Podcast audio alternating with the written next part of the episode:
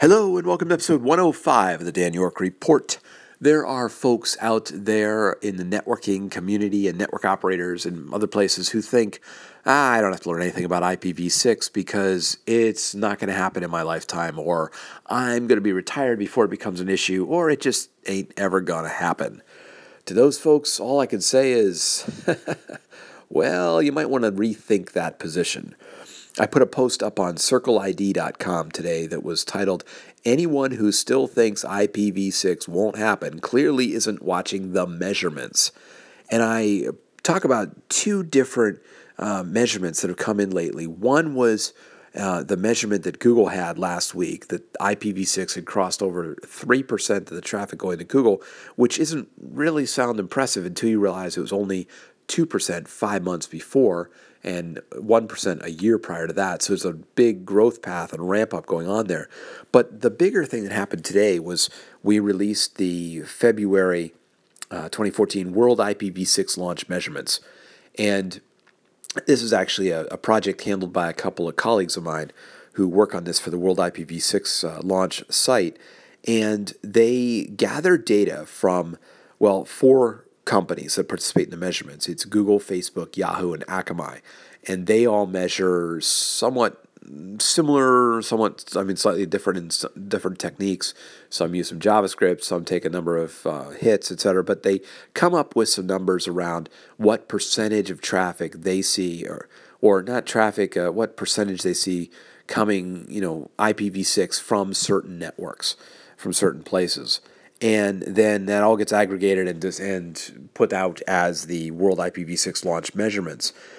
And my colleague Matt Ford wrote um, on the uh, Internet Technology Matters blog about how um, we're seeing significant growth and continued growth from a variety of different networks. And he pointed out one, Belgium's Telenet, that just jumped into the measurements this month and already has over 12% of traffic. But I wrote a post on our Deploy 360 site that was looking at uh, some of the growth we're seeing in North America in particular.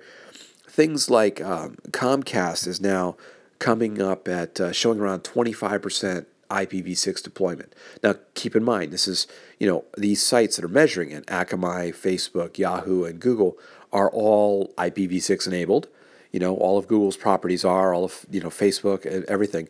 So they're measuring the the, the amount of connections that are coming into their sites from um, IPv6 enabled you know endpoints and devices and things like that. So they're showing this, and you're seeing a, a somewhat staggering amount of um, deployment within Verizon Wireless. Um, uh, it's coming in in the measurements at around 46% IPv6. But the reason there is because they have LTE, the new, eh, the whatever I'm spacing the acronym expansion right now, but it's long term evolution, whatever it is. It's the new way, the network, which is IPv6. You know, you're also seeing uh, AT&T, T-Mobile US, both of those have good sized percentages in there. In Europe, they've got uh, you know Deutsche Telekom, France's Free is at 37% IPv6. So you're seeing a lot of traffic going on there.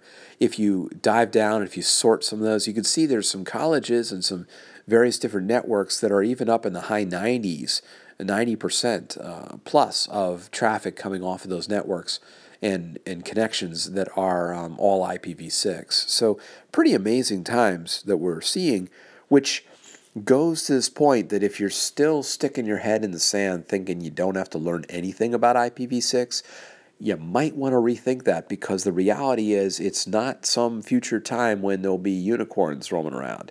It's like now. The IPv6 is being deployed, it's out there, it's happening.